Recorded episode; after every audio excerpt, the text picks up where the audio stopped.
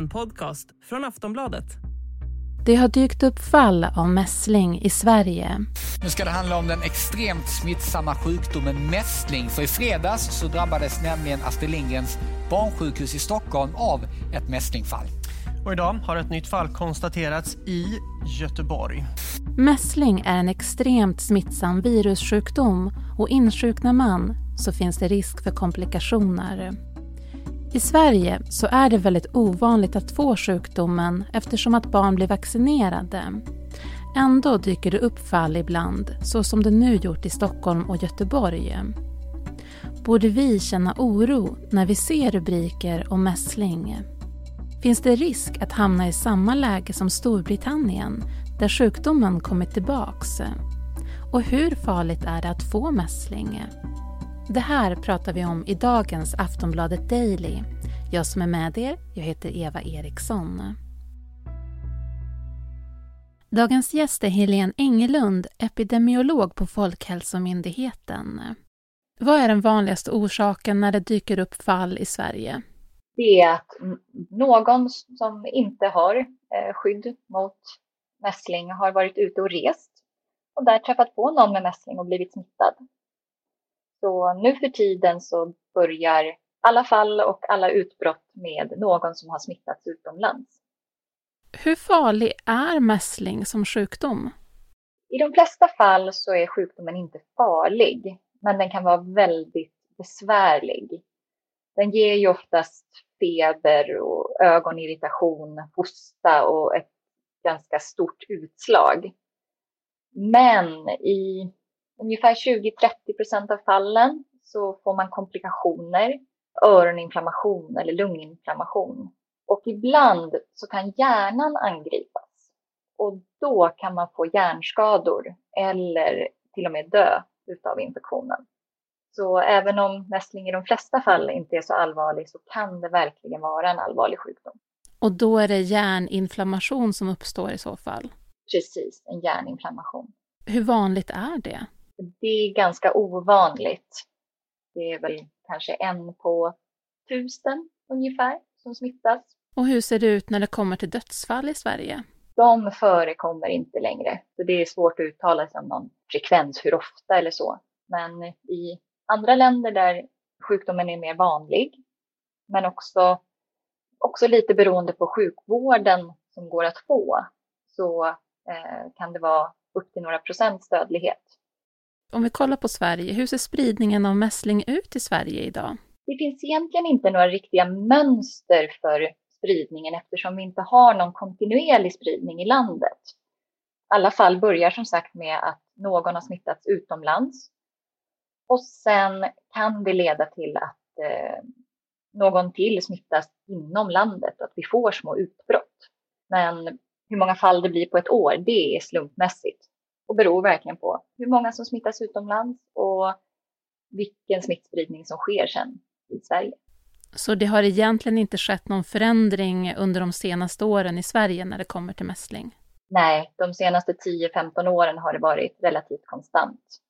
Och antalet fall per år har varierat mellan kanske 0 och 50. De fallen som har hänt just nu då, vad vet man om de aktuella fallen? På sistone så har det rapporterats om mässlingsfall från Stockholm och Göteborg. Ehm, det var ett barn och en vuxen. Barnet hade smittats utomlands och eh, vad jag har fått höra så har fallen inte haft någon kontakt med varandra.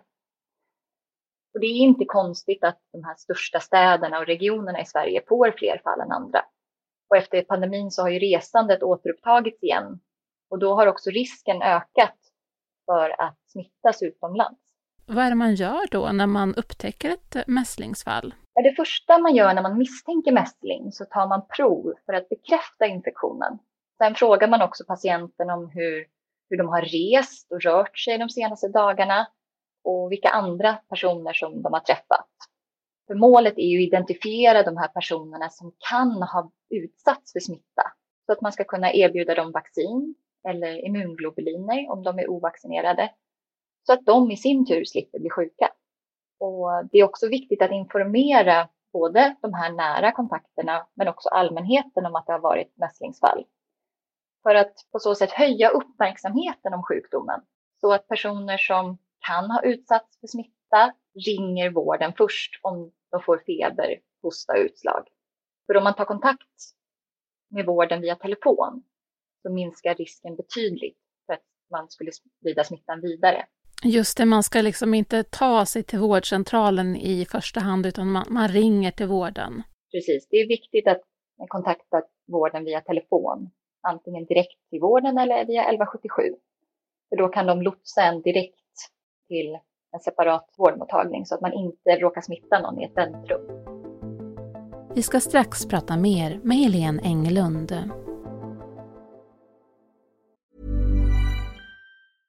Ryan Reynolds here from Mint Mobile. With the price of just about everything going up during inflation, we thought we'd bring our prices down. So to help us, we brought in a reverse auctioneer, which is apparently a thing. Mint Mobile unlimited premium wireless. Ready to get 30, 30, bit to get 30, bit to get 20, 20, 20, bit to get 20, 20, bit to get 15, 15, 15, 15 just 15 bucks a month. So, Give it a try at mintmobile.com/switch. slash $45 up front for 3 months plus taxes and fees. Promo rate for new customers for limited time. Unlimited more than 40 gigabytes per month slows. Full terms at mintmobile.com.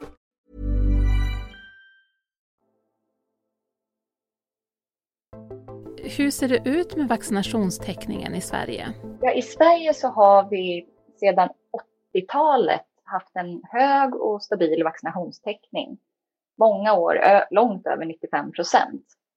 Och det här har ju gjort att mässling inte längre cirkulerar i landet. Finns det några luckor när det kommer till vaccination i Sverige? Det finns inte några stora luckor i vaccinationstäckningen i Sverige och inga som får genomslag när man tittar i statistiken på regional eller kommunal nivå. Men eh, personer som är födda i början av 70-talet kanske inte erbjöds vaccinationen eller inte tog den när den först infördes. Och de här personerna bör ju verkligen se över sina vaccinationer innan de reser utomlands för att säkerställa att de har ett skydd mot mässling. Barn under 18 månader som ännu inte har fått något vaccin, um, finns det några risker där?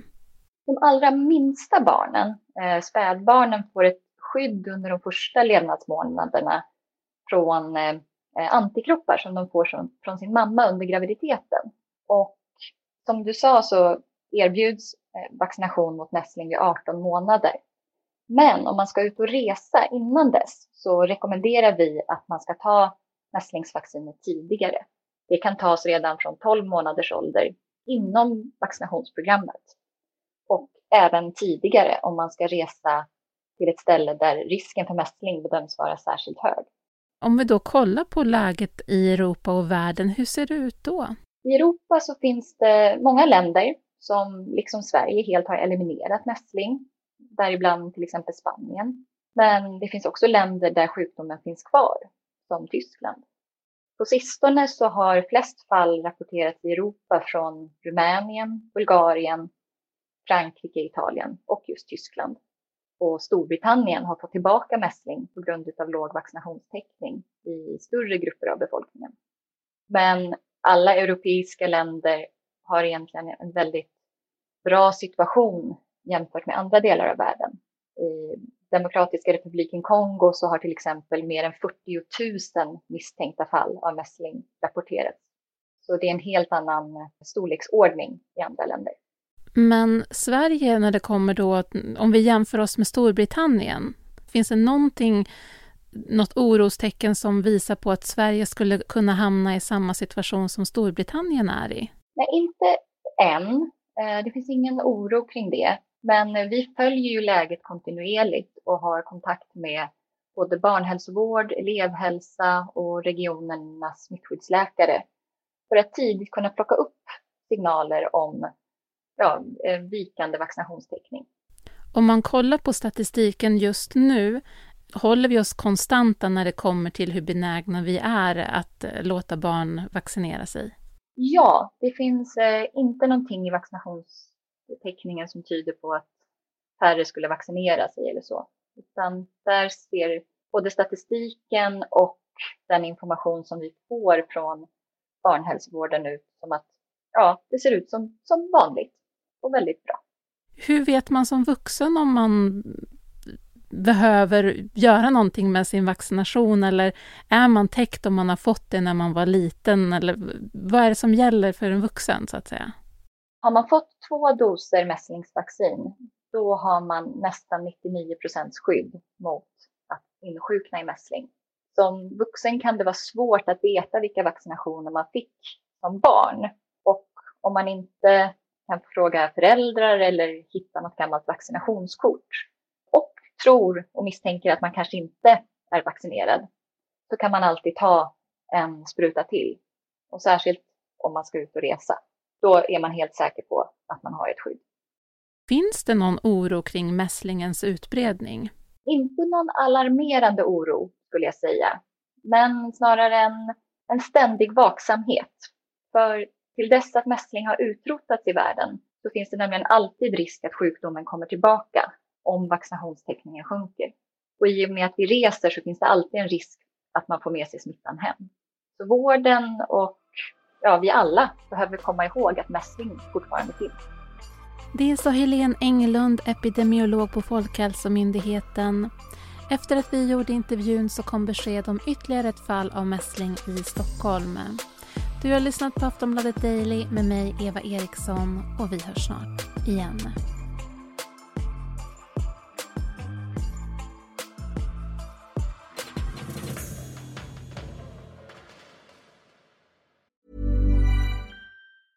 Hey, I'm Ryan Reynolds. Recently, I asked Mint Mobile's legal team if big wireless companies are allowed to raise prices due to inflation. They said yes. And then when I asked if raising prices technically violates those onerous two year contracts, they said, What the f are you talking about, you insane Hollywood ass?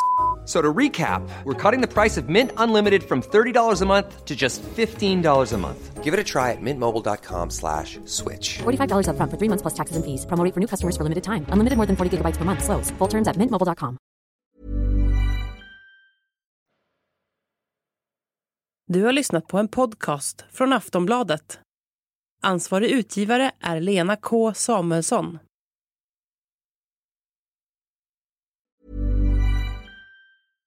Selling a little or a lot? Shopify helps you do your thing however you cha-ching. Shopify is the global commerce platform that helps you sell at every stage of your business. From the launch your online shop stage to the first real life store stage, all the way to the did we just hit a million orders stage. Shopify is there to help you grow. Shopify helps you turn browsers into buyers with the internet's best converting checkout. 36% better on average compared to other leading commerce platforms because businesses that grow grow with Shopify. Get a $1 per month trial period at shopify.com/work. shopify.com/work.